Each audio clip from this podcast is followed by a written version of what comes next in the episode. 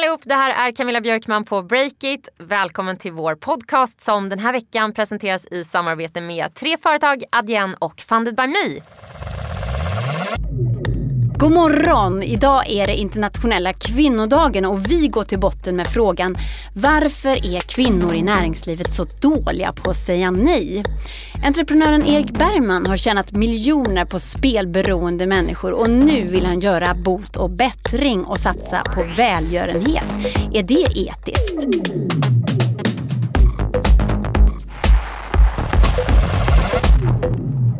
Du lyssnar på Breakits podcast och jag heter Katarina Andersson. I den här podden så tar vi varje fredag fasta på några ämnen som vi tycker är spännande ur det vibrerande nyhetsflödet om det nya näringslivet. Och så analyserar och spanar vi framåt. Och innan jag släpper in redaktionen för att göra just det, här kommer några nyheter i korthet. I veckan kunde Breakit avslöja att populära vegomärket Astrid och aporna gått i konkurs.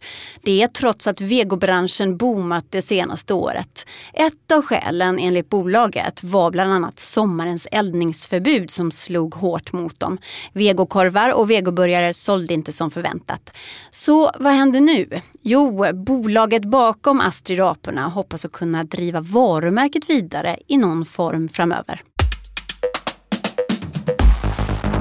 Det pratas mycket om butiksdöden och nästa vecka så rapporterar två stora och välkända kedjor som båda har drabbats hårt. Det är MQ som inför rapporten nu i veckan gick ut med att man gör en nedskrivning på en halv miljard. Och det är Clas Olsson som för drygt ett år sedan stängde alla butiker utanför Norden men som sen lyckats få upp e-handeln rejält. I veckan får vi alltså veta svart på vitt hur det går. Nu tar ännu ett elskoterföretag steget in i Sverige. Det är tyska TIR som tagit in 260 miljoner från bland annat svenska riskkapitalbolaget Northzone. Samtidigt är svenska konkurrenten Voi hårt ansatt i Köpenhamn där stan hotar att konfiskera alla sparkcyklar om bolaget inte följer reglerna. Så i Stockholm finns alltså redan både Voi och Lime och nu kommer TIR och så har vi på Breakit fått nys om ännu en utmanare. Vi rapporterar mer inom kort, så håll koll på sajten. Det här är Camilla på Breakit igen som hoppar in för att berätta att podden den här veckan sponsras av tre företag som vill se till att vi företagare kan göra business var i världen vi än är. Vad säger vi om det Stefan, min kollega här på Breakit? Spontant låter det kanon, men vad innebär det mer konkret? Jo, det innebär att med tjänsten Tre världen företag så kan du ringa och surfa i 80 länder för samma pris som i Sverige.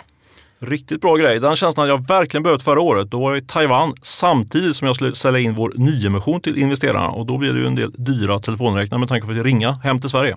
Ja, jag minns det. Jag försökte ju vara föräldraledig här hemma i Sverige. Obs! Försökte. Och du satt eh, och ringde även till mig där från Taiwan. Ja, jag gjorde ju det. Eh, och dyrt blev det som sagt. Eh, men hade jag då haft tre företag så hade jag alltså inte behövt oroa mig för telefonräkning i alla fall. Nej, men då vet vi det till nästa nyemission.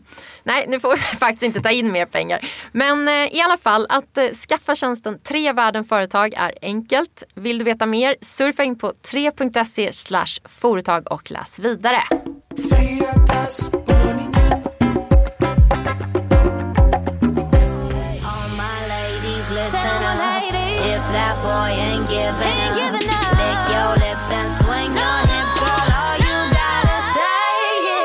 Välkommen hit spanare Sara Lindmark. Tack så mycket. Webbredaktör på Breakit. My name is no, my sign is no, my number is no. Mm. You need to let it go. Mm.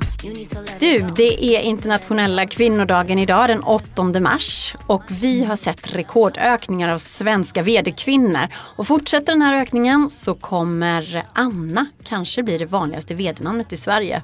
Men kvinnor måste lära sig att säga nej till meningslösa uppgifter, det visar en ny studie. Den här studien har du läst. Vad mm. handlar det här om? Att man måste lära sig att säga nej. För vi har ju lärt oss att vi måste säga ja och luta oss framåt och ta för mm. oss mer. Och, sådär. och nu mm. handlar det om att säga nej. Ja, det pekas ju ut som en av orsakerna till att det fortfarande är ganska ojämställt på arbetsmarknaden. Mm. Chefer tenderar att dela ut mindre utvecklande uppgifter till kvinnorna på en arbetsplats. Och eh, de eh, säger också ja till dessa uppgifter enligt studien. Mm. Och vad kan det vara för uppgifter då?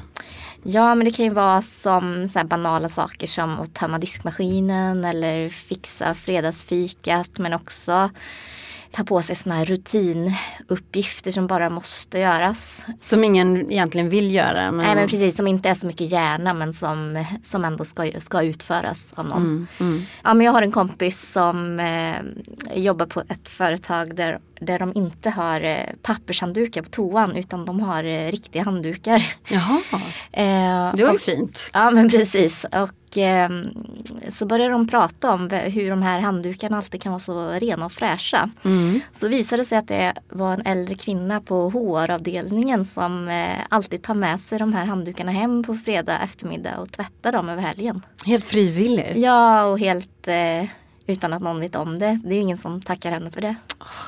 Typiskt. Mm.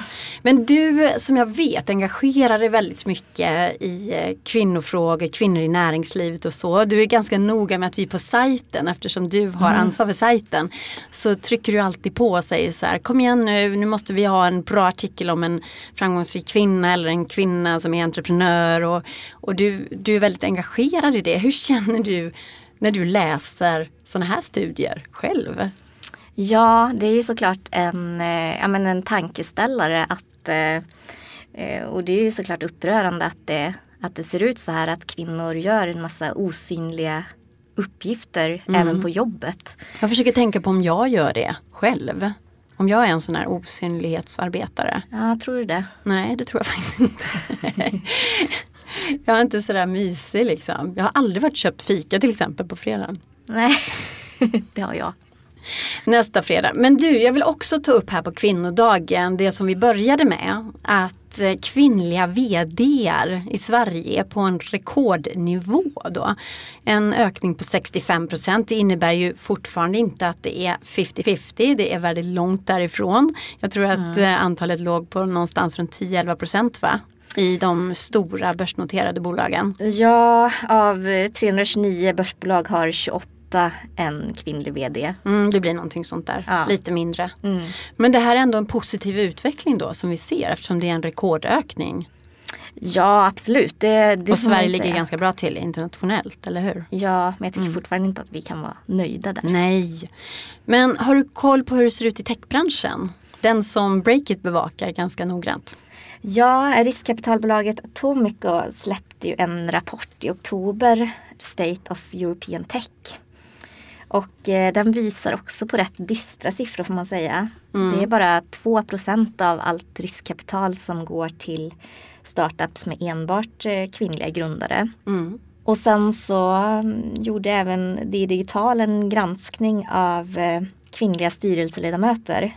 Och mm. eh, om det på Stockholmsbörsen numera är 4% av bolagen som saknar kvinnor i sina styrelser så är Helt och hållet? ja, precis.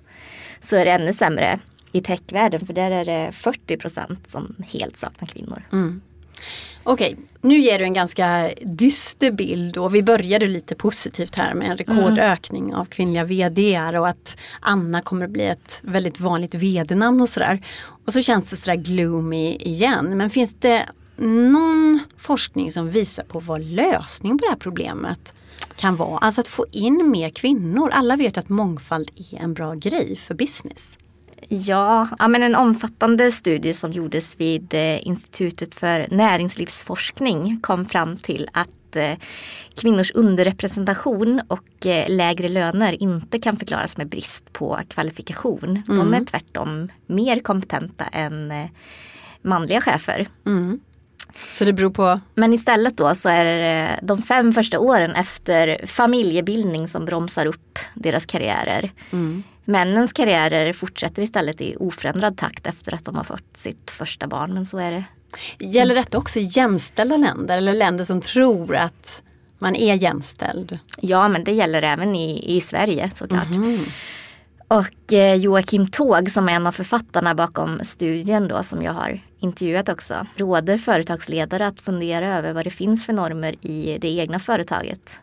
Är det så att man väljer, kanske omedvetet, att satsa på män och förbereda dem för topppositioner i större grad än kvinnor. Mm. Eftersom att det här med föräldraledighet, att kvinnor tar ut flera vabbdagar. Just det. De jobbar deltid efter att de har fått barn. Det pekas ut som en jättestor anledning till att det är så ojämställt fortfarande. Det är ungarnas fel. Ja. Det är barnens fel. Tack så jättemycket för att du kom hit och gav oss läget mitt på internationella kvinnodagen 2019. Vi ses nästa ja. år och så pratar vi om samma sak och ser om det har hänt precis. något. Det får vi göra. Tack så mycket. Den här veckan är vi stolta och glada att även ha med oss Adyen som sponsor. Eh, det är faktiskt en av världens just nu hetaste techbolag kan man väl ändå säga, eller? Vad säger du Stefan? Ja, det tycker jag absolut man får göra. Eh, Adyen är ju ett bolag som är kanske inte jättekänt här i Sverige, men det är ett betalbolag som är grundat i Amsterdam och eh, förmodligen levererar den mest kompletta plattformen inom betalningar. Och eh, de växer som sagt eh, runt om i hela världen, men inte minst här i Sverige. Och eh, min kollega Olle var över på deras kontor nyligen, men som ett bevis på att de växer så snabbt så har de faktiskt redan flyttat ur det här kontoret och bor nu på ett annat ställe här i Stockholm. Ja, men och det jag tycker är bra med Adyen är att de har en så bred täckning. De funkar om du driver ett hotell, om du vill ha en omnikanalslösning för din nätbutik eller fysiska butik. och det funkar även för digitala prenumerationer och dessutom funkar det med samma lösning i alla länder. Och det får man ju faktiskt säga att man älskar som entreprenör. Eh, att man kan ha en enda leverantör som löser allt. Yes, och företag som Elgiganten, Storytel, Resebyrån Ticket och Spotify är redan idag kunder hos ADN. Så du är minst sagt i gott sällskap om och när du börjar jobba med dem. Gör det!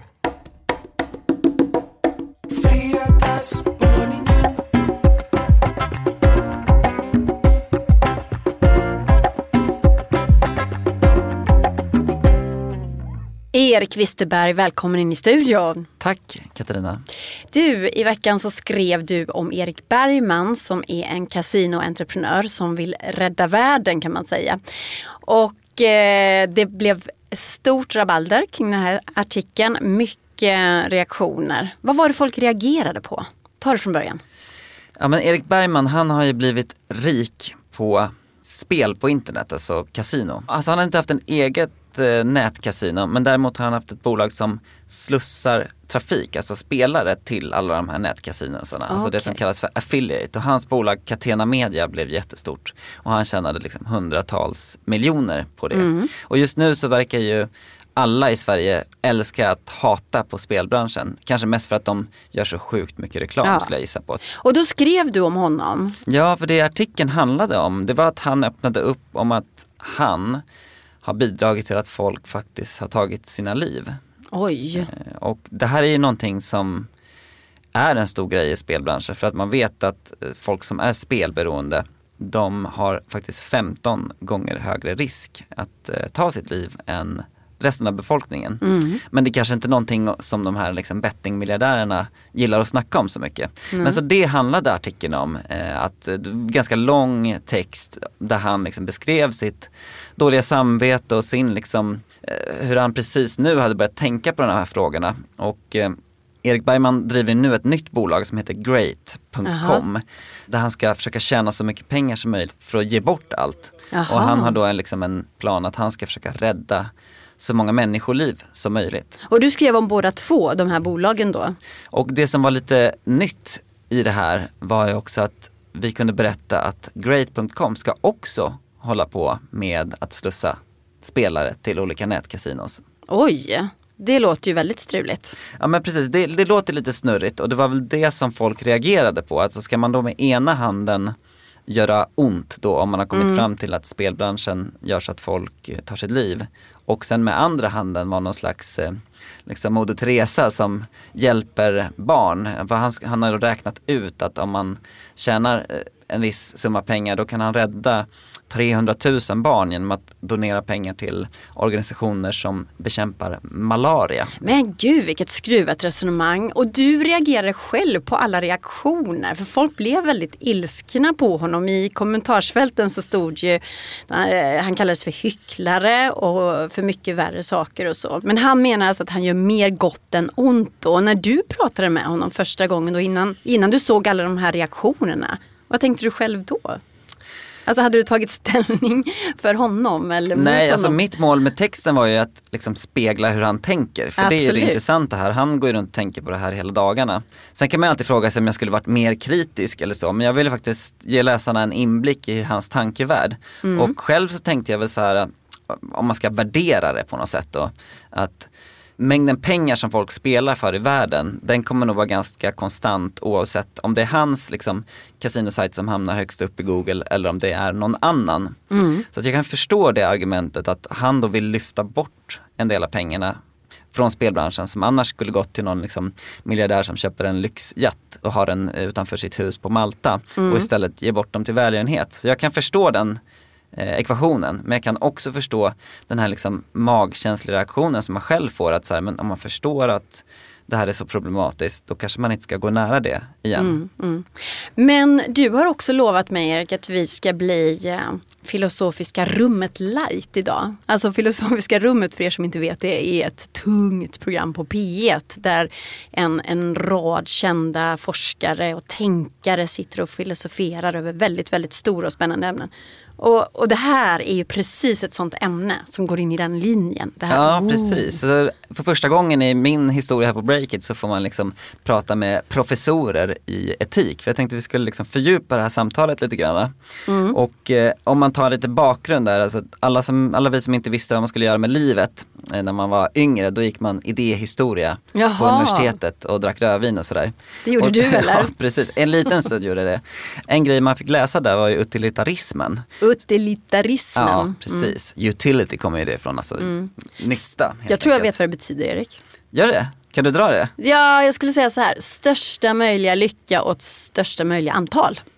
Ja, Eller? I stort sett är det ju det. Det, det här kom ju från eh, tänkare, John Stuart Mill, som brukade liksom betraktas som liberalismens fader. Han skrev ju en bok om det här på 1800-talet som blev väldigt inflytelserik. Och det är ju som du säger en moralisk doktrin som fokuserar på konsekvenserna av handlingar. Alltså inte värdera dem som goda eller onda. Och enligt den här liksom dogmen då ska man agera så att det sammanlagda välbefinnandet hos så många som möjligt blir så stort som möjligt. Om man tar tillbaka det här till Erik Bergman då. Är det okej moraliskt att bidra till spelberoende med ena handen och rädda barn med andra? Då ringde jag upp Torbjörn Tännsjö. Ja, han, är ju kändis. här- Ja men kändisprofessor inom etik. Och han tyckte att liksom det här dilemmat som jag presenterade kring Erik Bergman var ganska enkelt sa han. Jaha. Och han sa så här att det verkar riktigt och sunt. Förutsatt att han verkligen är så duktig på det som han gör, som han tror då. För att annars är det bara bättre att ge bort pengarna. Men eh, han jämförde också med politiker som gör såna här typer av avväganden hela tiden. Att om man man räknar liksom statistiskt med vissa negativa effekter av stora beslut som man tar. Och om, för att göra det enkelt då, om man sätter 90 i hastighetsgräns på en väg, Ja. då räknar man statistiskt med att då kommer det ske fler dödsfall där än om det hade varit Ah. 70. Men nyttan överväger då. Och Torbjörn Tännsjö han menar att liksom många har svårt att tänka kyligt och rationellt kring sådana här saker. Och speciellt då kanske när det är spel eh, som just nu är väldigt kontroversiellt. Så så menade han. Mm, så 1-0 där och till Erik. Torbjörn Tännsjö ger honom tummen upp. Och Ja. sen antar jag då, eh, eftersom den här historien ska bli dynamisk, att du också har hittat någon som är emot honom. Ja, men jag snackade också med Elena Namli som är professor i teologisk etik på Uppsala universitet och hon förkastar det här synsättet. Hon sa så här att hon tycker inte att det är ett, eller jag tycker inte att det är ett rimligt resonemang för att eventuella goda konsekvenser legitimerar inte en dålig behandling av andra. Så hon tycker rent etiskt att det inte går att rättfärdiga en moraliskt tveksam verksamhet med att pengarna gått till ett gott ändamål. Det här är jättespännande Erik. Alltså att, att prata etik och ekonomi är ju faktiskt oerhört spännande. Ja, man gör rätt sällan det. Ja. Men hon tyckte också att man ska bedöma verksamhet utifrån vad de faktiskt gör. Inte bara vad vinsten går till. Och hon liksom drog det här till sin spets genom att man kan legitimera liksom knarkhandel eller maffiaverksamhet på olika sätt. Och så brukar ju liksom vissa knarkbossar göra, att de Mm. Ja. går runt och delar ut allmosor till folket. Just det, och så säljer de knark till några stackare som går ner sig sen. Precis, och då sa jag ju så här, men spel är faktiskt lagligt. Det är inte som att Erik Bergman är någon så här brottslig knarkkung. Nej. Men då menar hon på att det finns massa saker som är moraliskt tveksamt och problematiskt eh, som är lagligt. Det be be behöver inte betyda att det är bra eller moraliskt rätt. I vilket fall så tycker jag att han Erik Bergman är ganska modig. Jag tycker det är lite intressant att han vågar prata så öppet om, om sitt eh, tankesätt och så. För han måste ju veta att det kan brisera en bomb när han diskuterar på det här sättet. Ja, jag snackade med honom innan jag gick in här faktiskt. Och han, han sa att reaktionen var ungefär som han hade väntat sig. Och jag själv kan ju bli lite så här, det finns, sitter ju massa spelbolagschefer, investerare, miljardärer där ute som inte alls reflekterar eh, över sin roll. Mm. Och då kan jag väl själv känna att det, det, det känns ju lite orättvist om man får använda det begreppet då. Att eh, det just är den som vågar öppna upp eh, kring sin egen roll som får all skit. Mm, verkligen. Så att eh, vi på Breakit älskar ju det när folk liksom berättar om sina misslyckanden, sina kval eh, och sina egna innersta tankar. Mm. Men vad tror du vinningen var för honom att gå ut och berätta om det här? Tror du att han känner att han vinner någonting på det rent affärsmässigt? På att vara den här, eh, den här nätkasinokillen som, som ändå lyfter de här frågorna? Bra fråga, alltså om man ska vara så cynisk i det här, för han ska ju faktiskt bygga upp en affiliate-sajt kring det här great.com. Ja. Eh, och alla sådana här affiliate-sajter behöver ju liksom ha bra karma i Google. Så att ju, ju mer liksom trafik han kan få in dit och, och um, ju mer buzz han kan skapa om det, desto bättre blir det. Mm. Eller så är han en vanlig företagare som bara vill lyfta viktiga frågor. Vem vet? Precis, jag tyckte ändå att det var väldigt intressant jag rekommenderar alla att gå in och läsa den texten. För det sätter igång tankarna på ett intressant sätt. Det syns att det maler i ditt huvud fortfarande. Tack så jättemycket för att du kom hit Erik. Tack själv!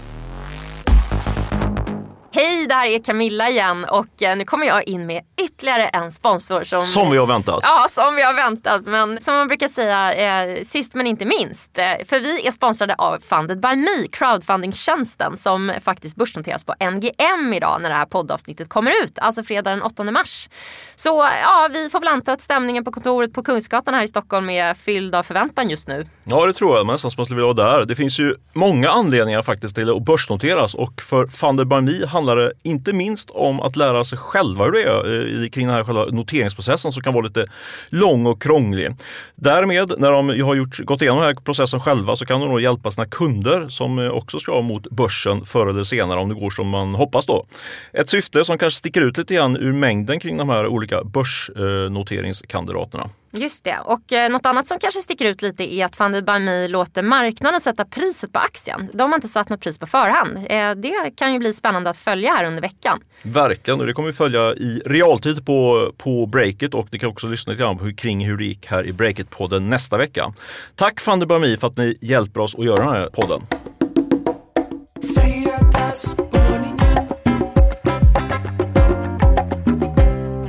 Camilla Björkman, nu är du med mig.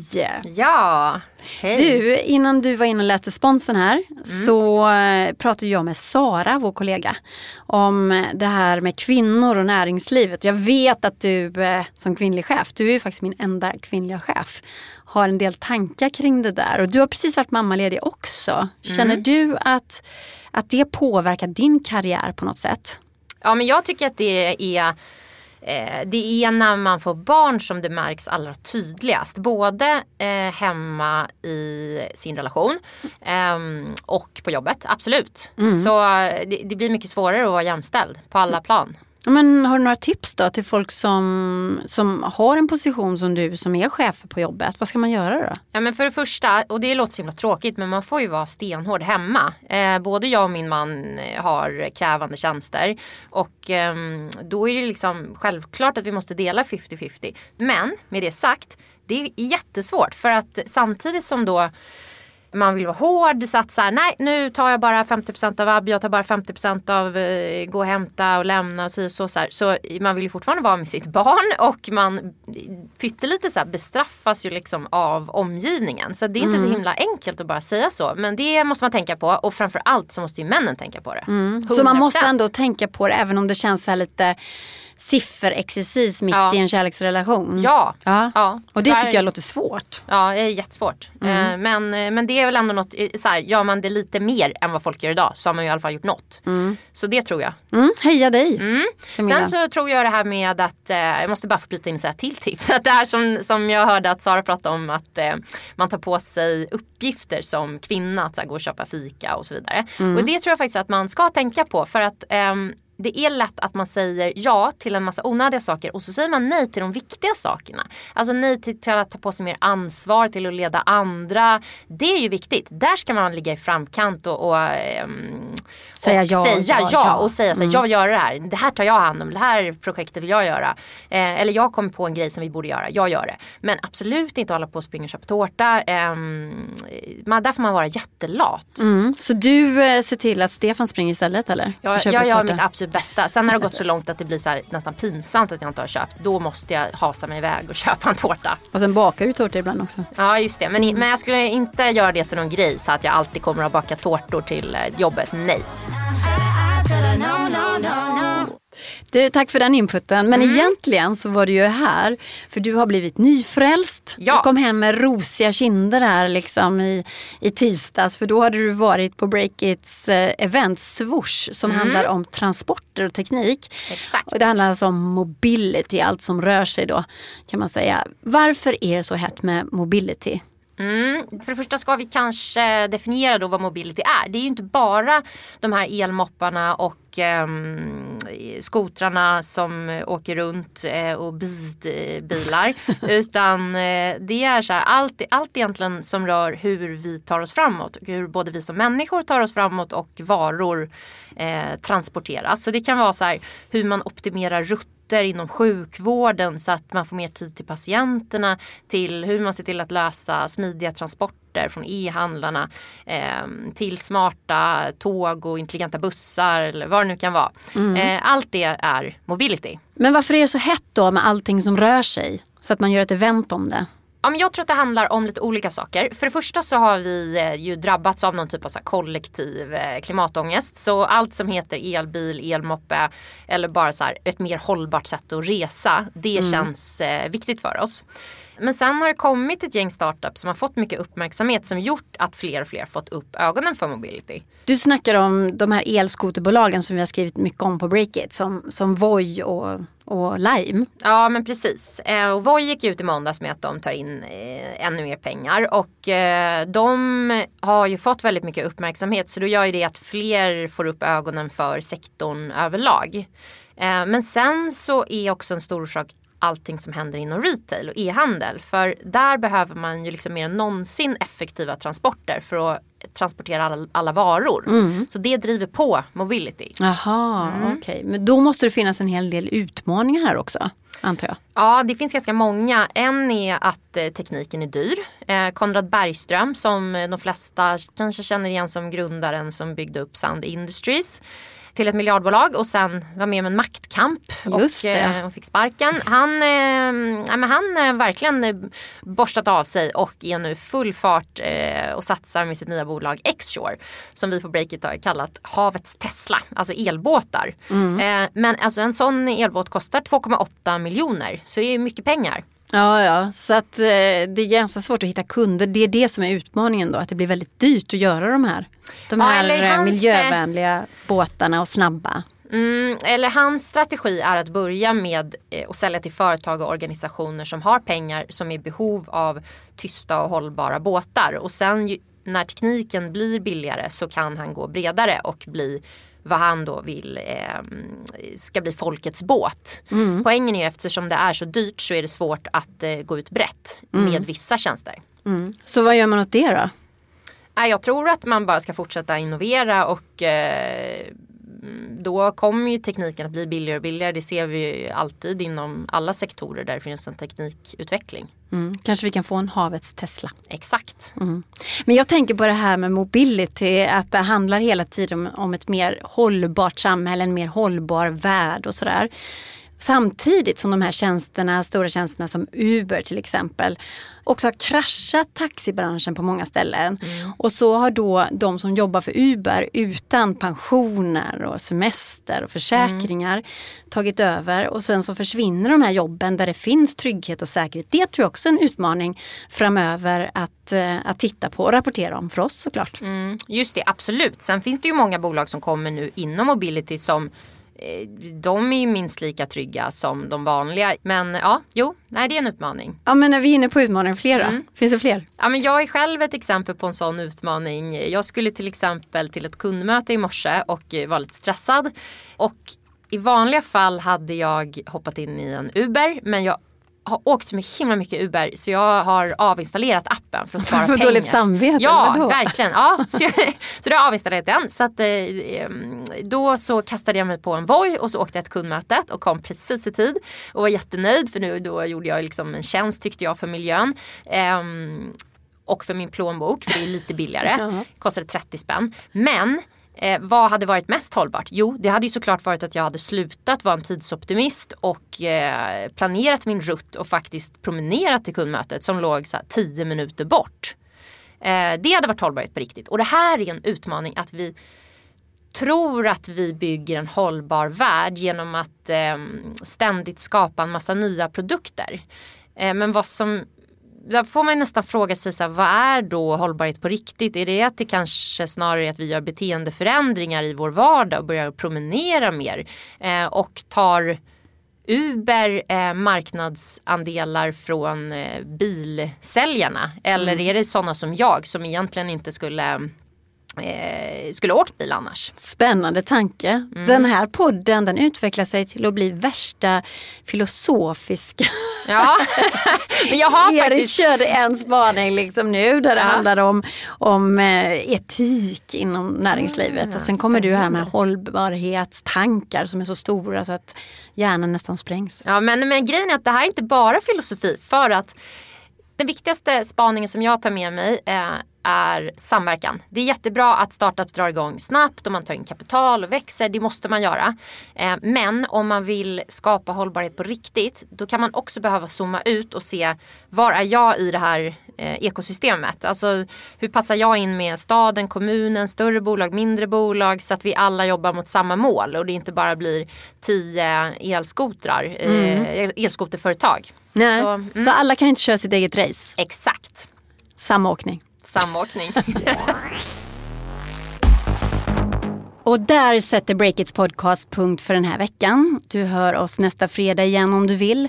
Och om du inte kan vänta fram till dess så scrolla ner i poddflödet och hitta en podd som du inte lyssnat på än. De kan ändå vara trevliga fast de är ett par veckor gamla. Ola Aronsson är ansvarig utgivare, Fredrik Nilsson är tekniker och jag heter Katarina Andersson. God helg!